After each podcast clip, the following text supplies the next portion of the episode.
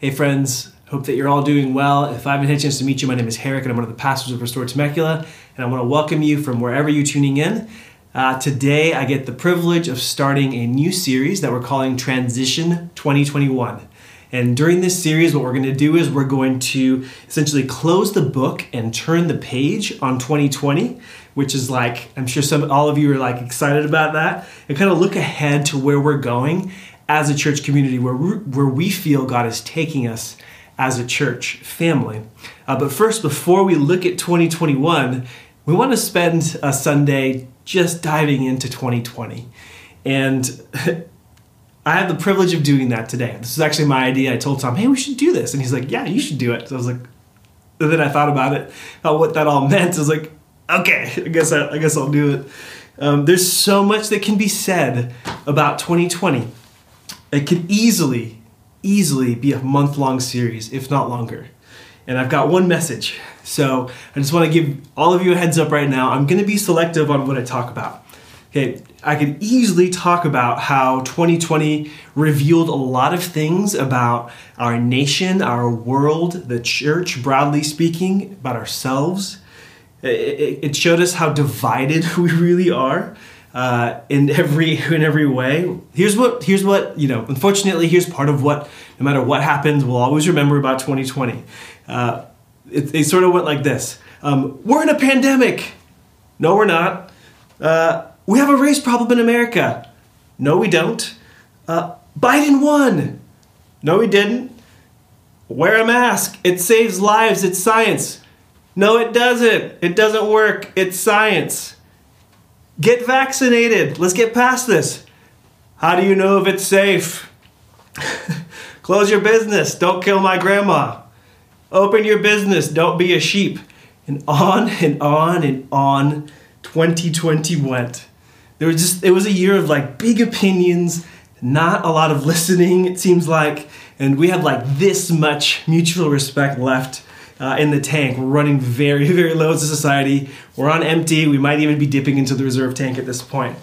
So there's a there's this sense in which like I can unpack the the division of 2020 and the unity that we have in Jesus. Uh, I can unpack how political parties at times became bigger to the church than Jesus, or even like how political uh, political figures became bigger than Jesus uh, in this time. I could talk about how sin is affected uh, how we treat one another individually and systemically. Again, this could be a series, and I've only got one message.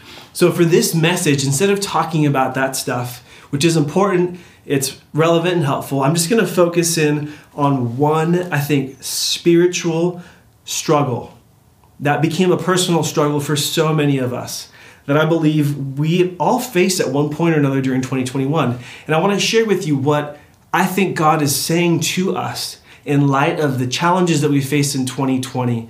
And as we turn the page and look ahead to 2021, this is sort of like the moment where I pastorally get to say, hey, if you remember only one thing spiritually, there's a lot of stuff you'll remember about 2020, but if you only remember one thing spiritually and personally from 2021, make it this and so I'm going to go ahead and pray us in because this is going to take a little while to un- unpack, and I really want to ask for God's help if you will join me from wherever you are.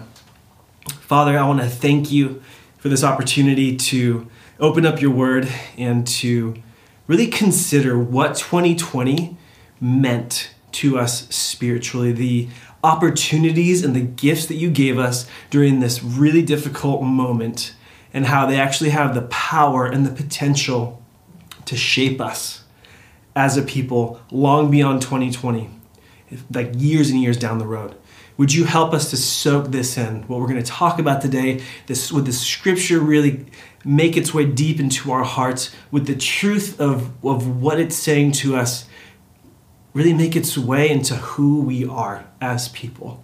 And would you be pleased to pour out your spirit on those who are listening, starting with me right now as I'm preaching, and, uh, and so that we could really receive what you have to say. Would you change the way that we think about 2020? Would you do something new and fresh during this time?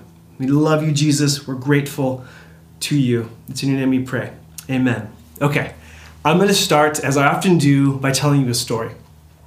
This was not from 2020, it was from 2002. And at the time, I was 17 years old. I was a junior. I was wrapping up my junior year of high school. And it was Wednesday, April 24th, 2002. What was memorable about it? Nothing for most people, but it's, it's a day that I remember. And here's why I remember it. I was sitting on Instant Messenger. For those of you who, who were in high school around that time, you might remember AOL Instant Messenger before there was text messaging that was broadly used, before there was group chats, before there was all kinds of stuff that we have now, apps to communicate. Uh, people would use AOL Instant Messenger. And so that's kind of where people would go to hang out online and talk. And so, as I did most days back then, uh, when I got home from school, I kind of put my bags down, unpacked, and I kind of opened up AOL Instant Messenger, put my away message up, BRB, and then just kind of watched and waited until someone popped up. And so, as the day, the afternoon went on and, and rolled into the evening, uh, my kind of evening routine was to sit down and watch the Angels games. I'm a big Angels fan, if you know. You may not know, I wear Angels hats all the time. But I love the Angels. They're my team growing up, and I still follow them today. And I I became an Angels fan when I moved here to the States. So it's very much connected to coming to the US. I, I, grew up in Puerto Rico, then I moved over here in the third grade. So that was a huge part of my transition. Like it was getting involved in something in the community, and I love baseball, so it became the Angels. So for about 10 years prior to this, this is 2002. So about 10 years prior, I watched or listened to or attended basically every Angels game that there was, uh, with the exception of one year where I lived in Minnesota. So I was deeply ingrained in the team's culture, in the team's history, in the players. I had a favorite player, Tim Salmon. He was he was my he was my boy. He was kind of like my hero growing up. And uh, and yeah, this was a team that I'd followed for a long time. And they had this core group of players who were maturing together, who were finally, it was sort of like that moment of like, hey, they brought in some guys from the outside to help fill out the roster. These guys are ready to play. And 2002 was supposed to be a kind of year of like kind of put up or shut up kind of year. And in, on April 24th, 2002, this Wednesday, I still remember it amazingly, so, so long ago, uh, the Angels were playing in Seattle. And I remember just sitting there before the game turned on, I was like, dude, they've started off so poorly. They were, I think, 6 and 14. So six wins, 14 losses. Uh, in the standings, they were deep, way, way, way, way in the hole. Uh, they almost, at that point, it was only about three weeks, I guess, three or four weeks into the season. And I genuinely thought, it's over. They cannot, they're not, they're so, they're in such a big hole that there's no way they're going to be able to come out of it. And the, historically, what had happened was the year before, the big team in their division was the Seattle Mariners, and the Mariners won a record like 114 or 116 games, and the Mariners were at it again. So it was sort of like, all right, Seattle's going to win this thing again.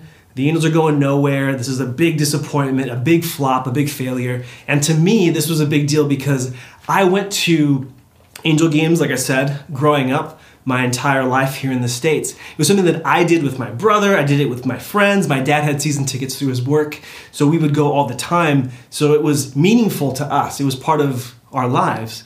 And here they were, three or four weeks into the season, it looked completely lost, completely like they weren't going to come back. And it was my last year of being able, able to go to games because I was a junior. So the next year, senior year, I was going to, you know, start applying to colleges and I'd be gone before the end of the following season. This was my last chance to see the Angels do something big, to see them do something special and memorable, and I had been waiting for a decade. And it just seemed like it's not happening. So I'm sitting there on AIM. My buddy Alex pops on. He's a baseball fan. He's sort of an Angels fan too. And I just start to tell him, like, oh, Alex, it's hopeless, it's pointless. This team's not going anywhere. You know, on and on and on and I went. Just, just despairing.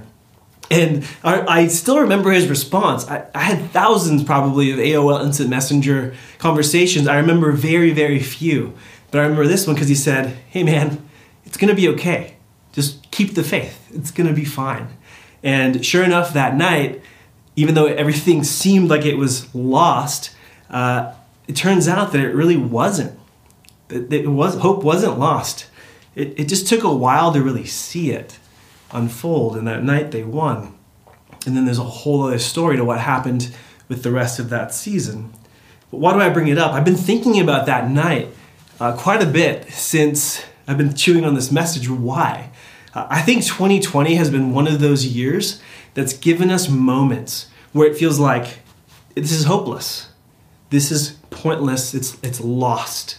Uh, we've seen businesses close. We've seen people get sick and die. We've seen political upheaval. We've seen all sorts of things in 2020 that would make us think, hey, this is never going to get better. We, we went on lockdown in March. Uh, things got a little bit better over the summer. We had more freedom. We were able to eat indoors for a while. And right now, as of the recording of this message, it feels like March again. Everything seems to be shutting down. Again, you can't eat inside. I don't even think you can technically eat outside. It's like we're back in this mess again. And sometimes it just feels like hope is lost. And I was unaware, going back to this moment in 2002, I was unaware of the significance of this moment. It was a turning point. It was like a before and after type of moment. I just didn't see it. It took a while to see it. And I think right now, despite the feelings of hopelessness sometimes in 2020, I think this is one of those moments where actually hope isn't lost. It's just hard to see. And I want to unpack that with you. I want to unpack one way, I think, where maybe spiritually we've felt hopeless at times in 2020, where it's very clearly not hopeless at all. And God is actually wanting to meet us in this very specific, painful part of 2020 that I want to share with you guys. And we're going to look at the book of Ecclesiastes to dive in. So, Ecclesiastes chapter 5, we're going to look at verses 15 to 20. And I need to give you some context because we have not been in Ecclesiastes. I don't think since we started the church uh, two and a half years ago that we've ever uh, spent time in Ecclesiastes. So, a little bit of background. This is important. So, you know where we are in the story and kind of where we're going. So, the book itself, the book of Ecclesiastes, it's anonymous. Historically, some people have thought that it was King Solomon who wrote it, and others thought that it was like someone standing on, on Solomon's shoulders, kind of like on the shoulders of greatness, writing based on his wisdom and what he learned and experienced. Either way, it's a piece of literary genius in the scriptures. Why? Because it it really captures and describes the, the confusing, perplexing, sometimes senseless, sometimes random, oftentimes frustrating lives that we live in this fallen world.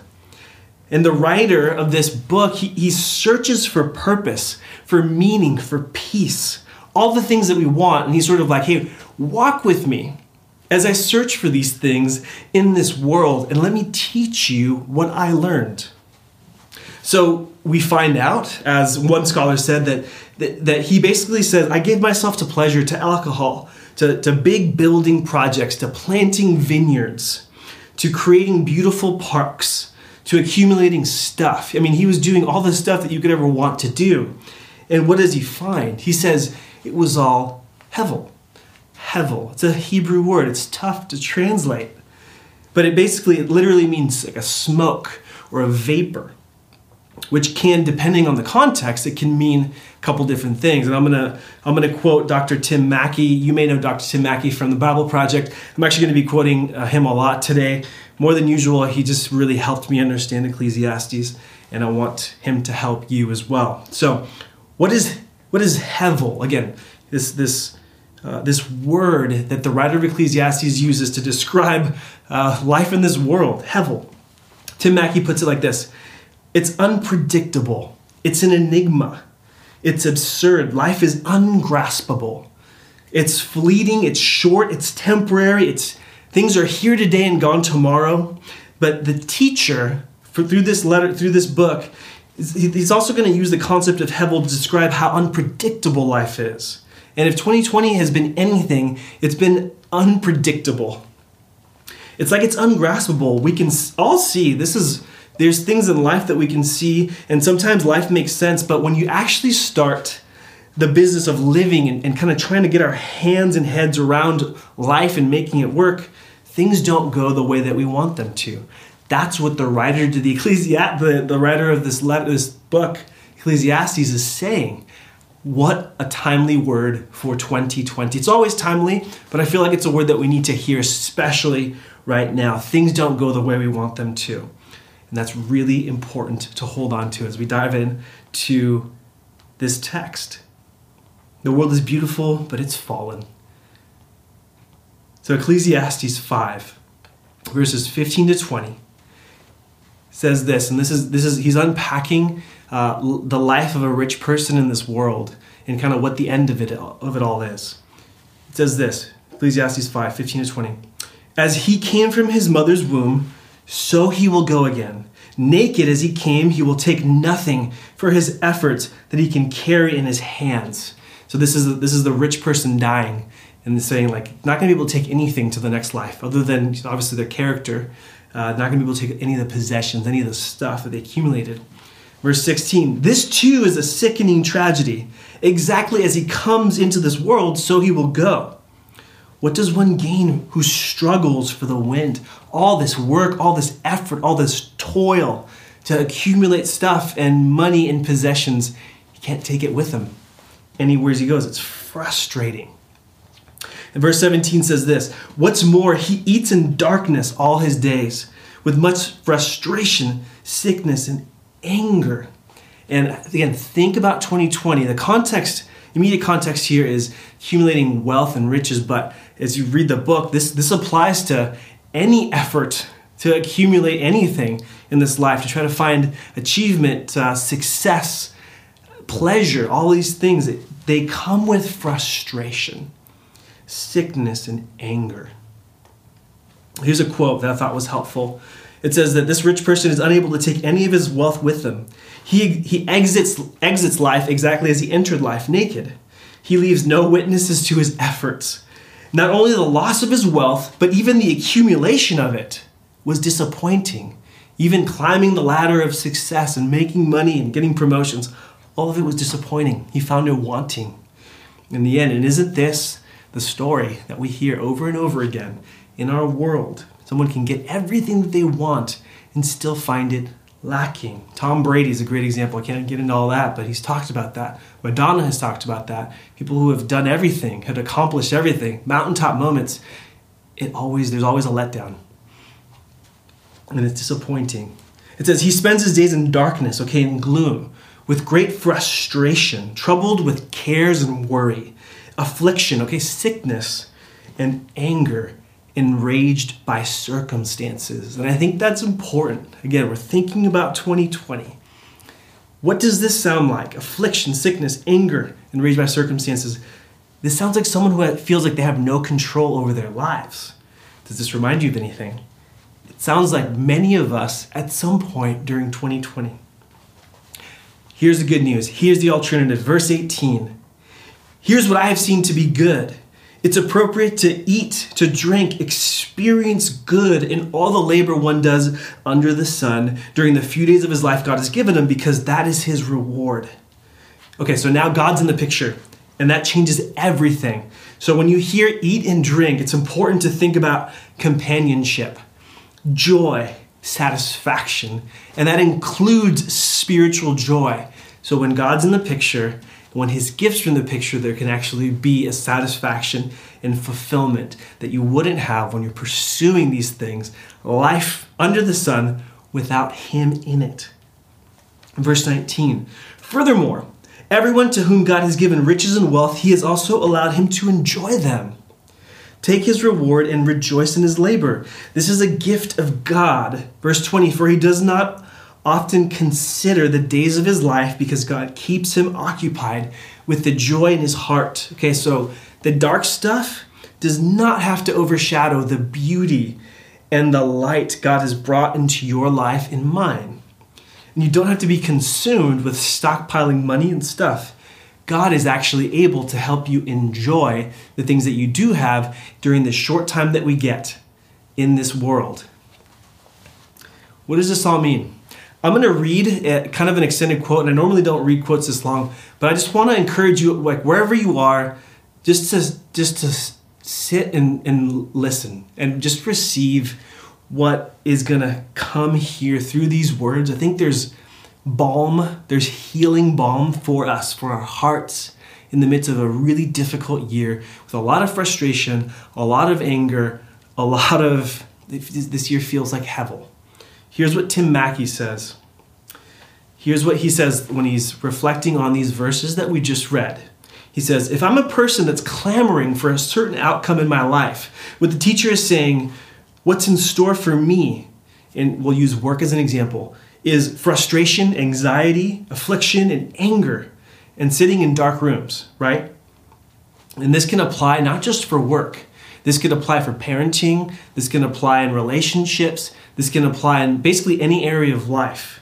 If I'm clamoring for a certain outcome in my life, what I can expect is frustration, anger, and sitting in a dark room. But if my beginning point is not working so that I can achieve my plans and certain outcomes, if my beginning point is that I release control of the outcomes of my life, then I'm free to actually begin enjoying simple moments like having a good meal and having a drink, companionship and joy having a drink with some friends, actually seeing the kind of funny, ironic things that happen in life, whether that's in your workplace or in your home or wherever.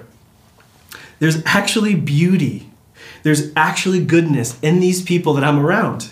It's the same exact circumstances from two different points of view. And what he's saying is being frustrated with your work and finding that it's hevel is the key to joy finding out that work is frustrating, that it's perplexing, that it doesn't work the way we want it to, that our expectations are not met by it. That's the key to finding joy. And I would say that that's true for your family, for your parenting, for your relationships, for your friendships, for anything in life. So, what he's saying is that my ability to enjoy the goodness of simple everyday events like work or eating in the lunchroom, for example, he says it's directly tied to my ability to see that I have no control over my life. It's all tied to understanding I have no control over my life. Have 2020 taught us nothing? It taught us that we don't have control over our lives. Some of you might be like, What? That doesn't make any sense to me at all. That could be a sign. I still could actually be working under the illusion that I have control over my life. But there's some of us who have been in a whole bunch of life circumstances where time, where age begin to wizen you to the fact that you may have the noblest intentions, plans, goals, but life is almost never going to turn out exactly the way you planned it. Here's the thing 2020, this pandemic, everything that's happened, it's actually taught all of us that.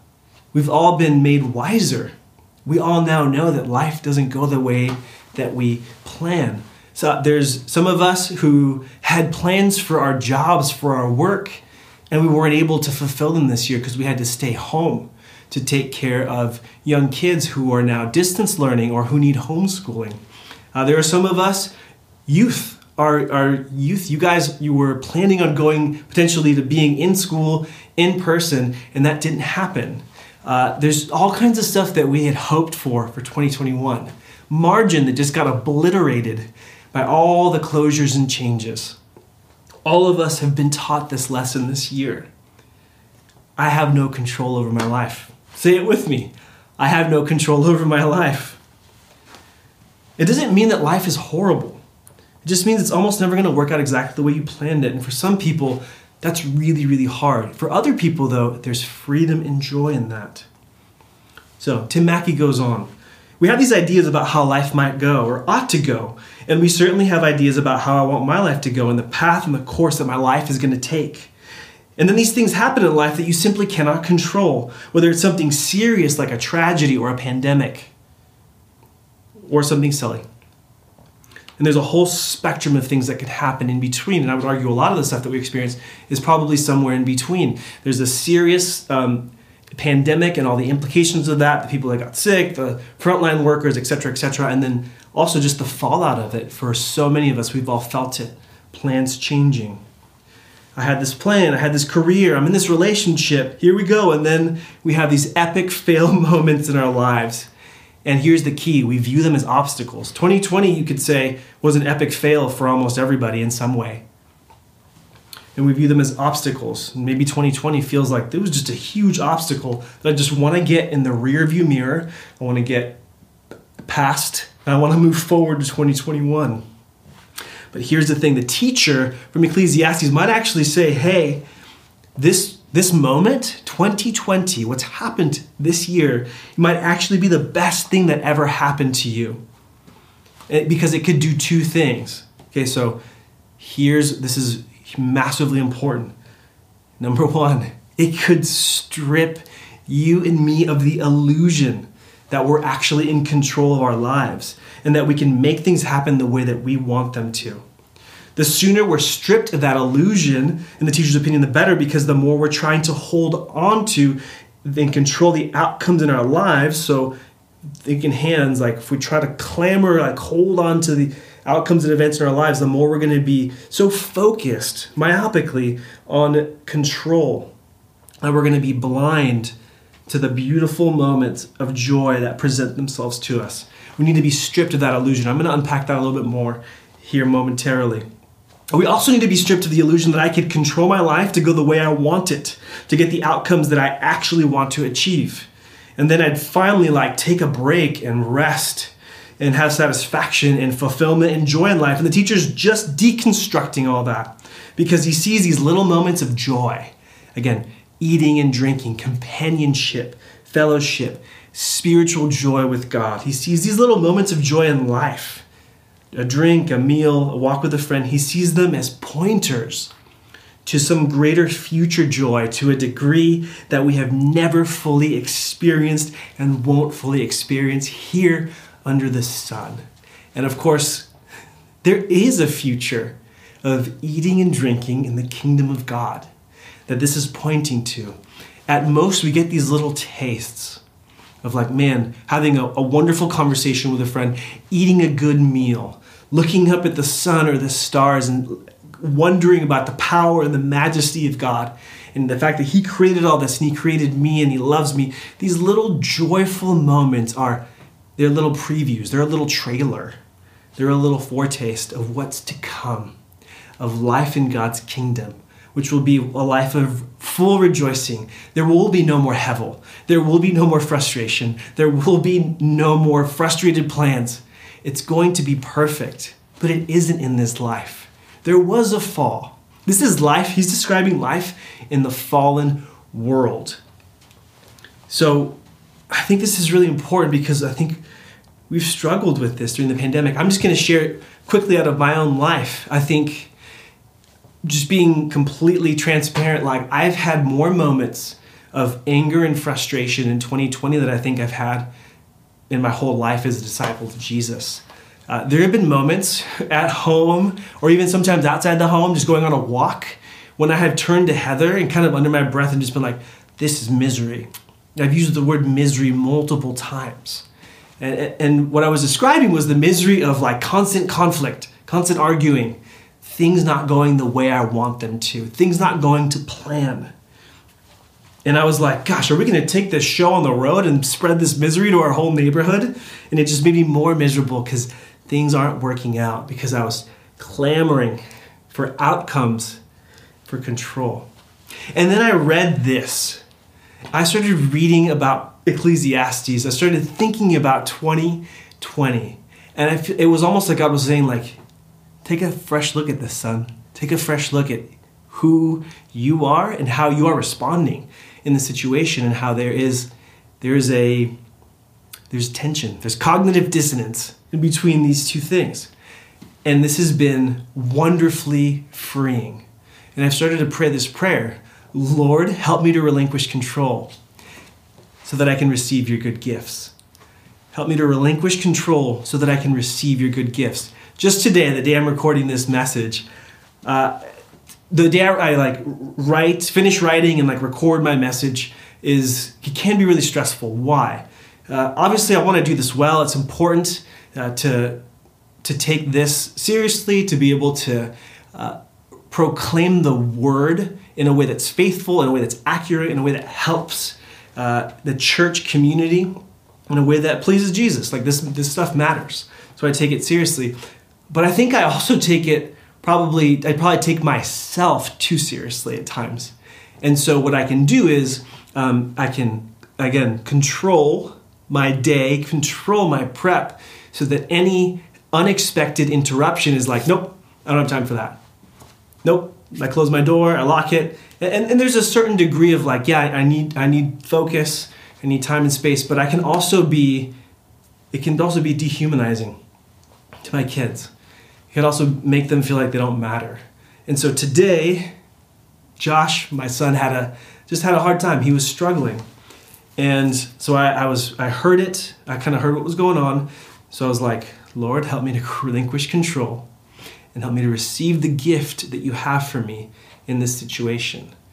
And I think this is something I wish I had learned earlier in 2020. I think I've had moments of this, but I want this to become a, a movement in my life, not just a moment. And so I went, I went to his room, and immediately uh, when he saw me, he ran off. He doesn't normally do that. This is not like him. Uh, normally he'll sit down and talk, but he didn't want to talk th- this time. And so there I was. I was like, oh no, like he's.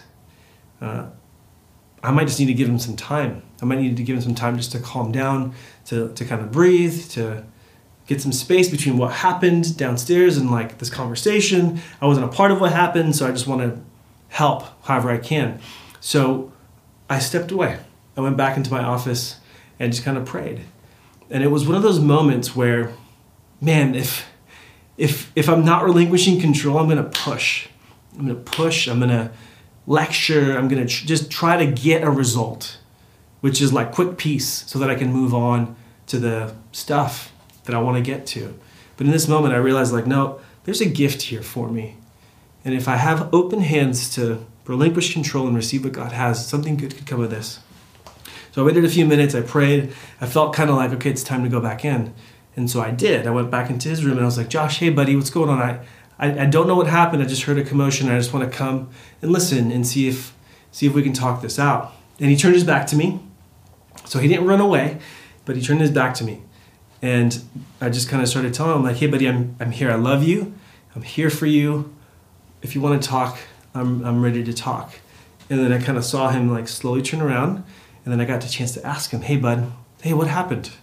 and he kind of told me what happened and asked like how did you feel and even though just what i based on what i heard it sounded like maybe he had been the one who kind of instigated um, he actually felt like he felt hurt and i think his moment of anger was actually it was hurt being communicated without words and i got to, to kind of walk him through that i was like oh like i'm sorry it sounds like you were hurt and sounds like you felt hurt and and, um, and kind of reacted out of that out of that place.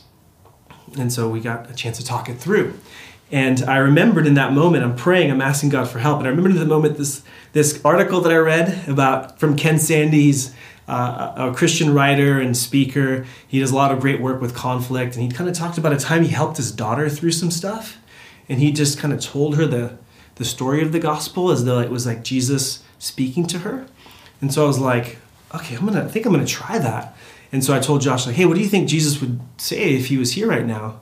And we got to kind of talking, and I got to remind him that Jesus is gracious and that Jesus made him and that Jesus made him a big brother in this family. And he got put here for a specific purpose and for a season to be big brother to his sisters.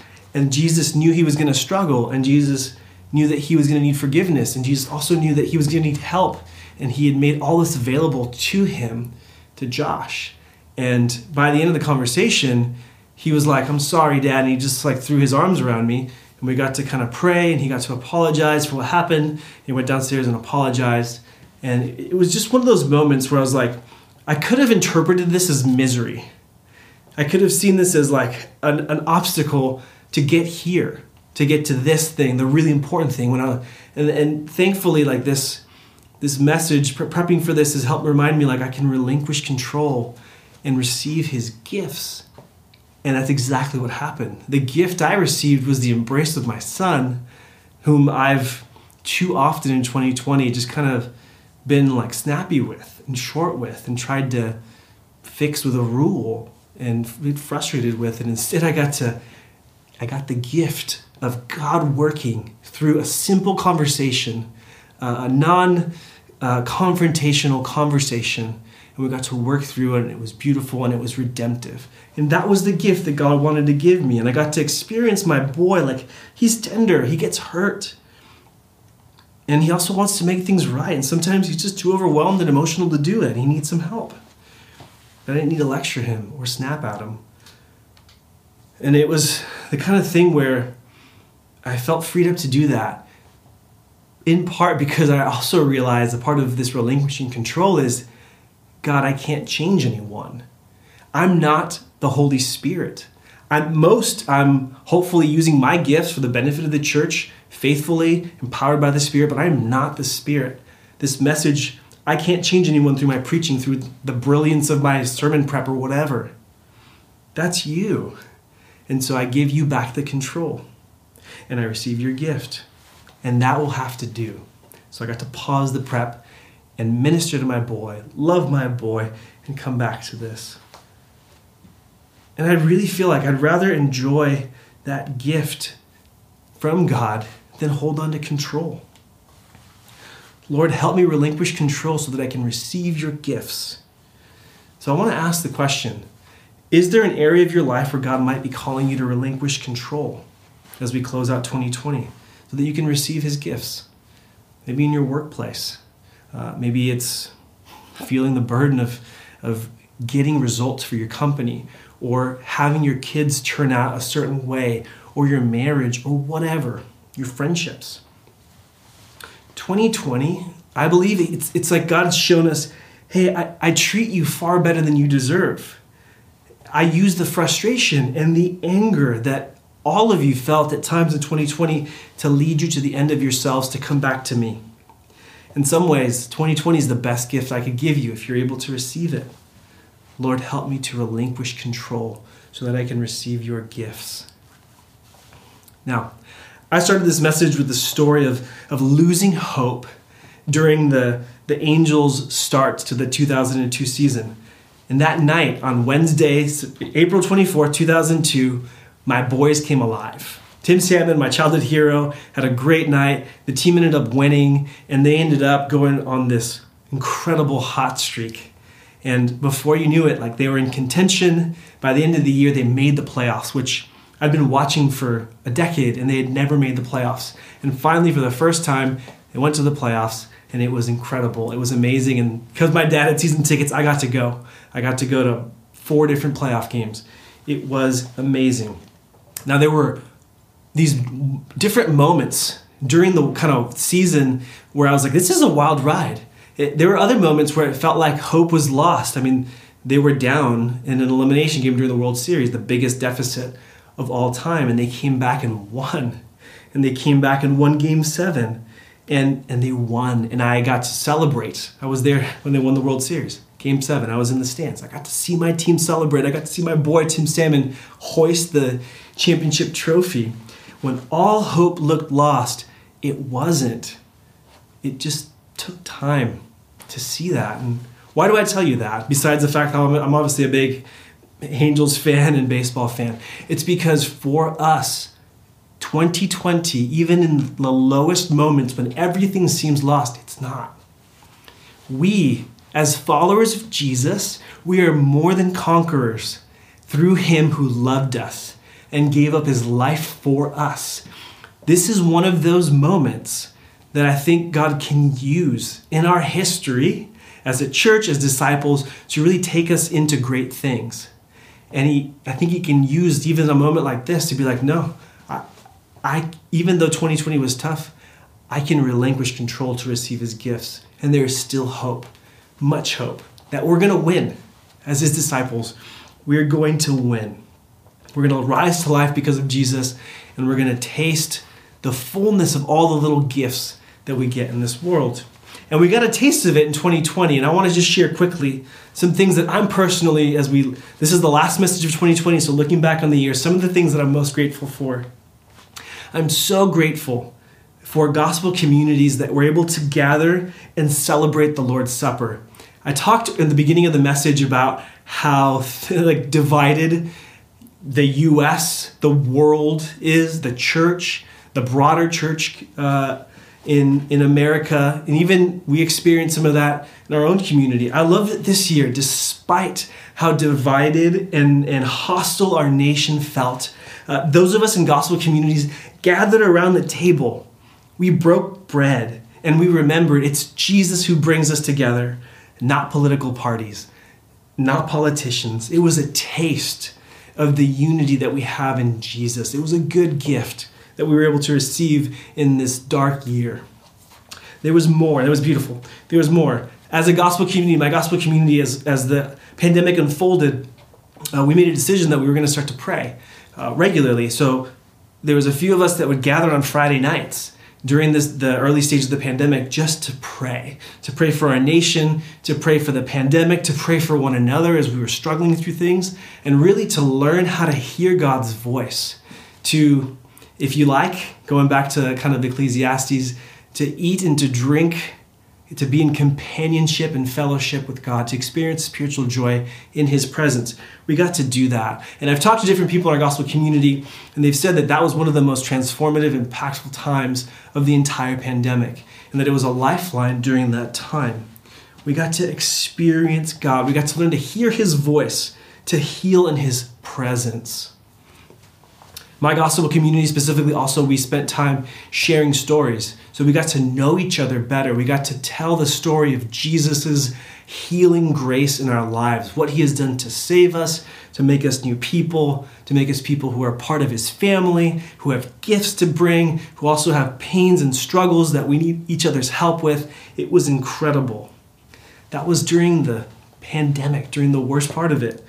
And so, hope is not lost even when it looks like it. But it may take time to see that. And I think that hope grows as we relinquish control so that we can receive his gifts and follow him and trust him. The book of Ecclesiastes ends on this note even though life is heavy, it's unpredictable, sometimes it doesn't work the way you expect it to, the best thing that we can do is to fear God and walk in his commandments.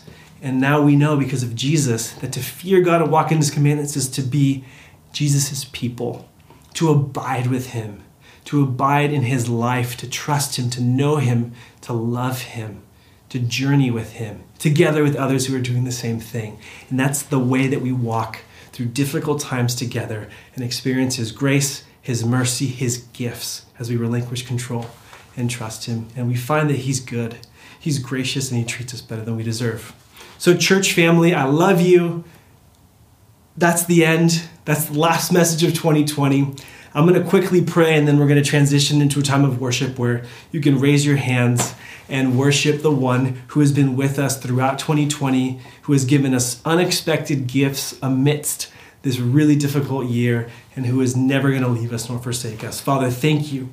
Thank you for this opportunity, this moment to open up your word, to learn from the book of Ecclesiastes, to really experience how good you are, how gracious and generous you are, and how you give us such good gifts. And if if this is who you are, why would we hold on to control? Why would we try to hold on to control, to try to control people and situations to get the outcomes we want, which is a recipe for misery? Why not learn from this book and receive with open hands the gifts you want to give us? Jesus, we love you, we thank you, and we want to worship you now. Shame we pray. Amen. So worship him, church. After at the end of 2020, may our voices proclaim loudly his grace, his mercy, his love. Love you, church. We'll see you in the new year.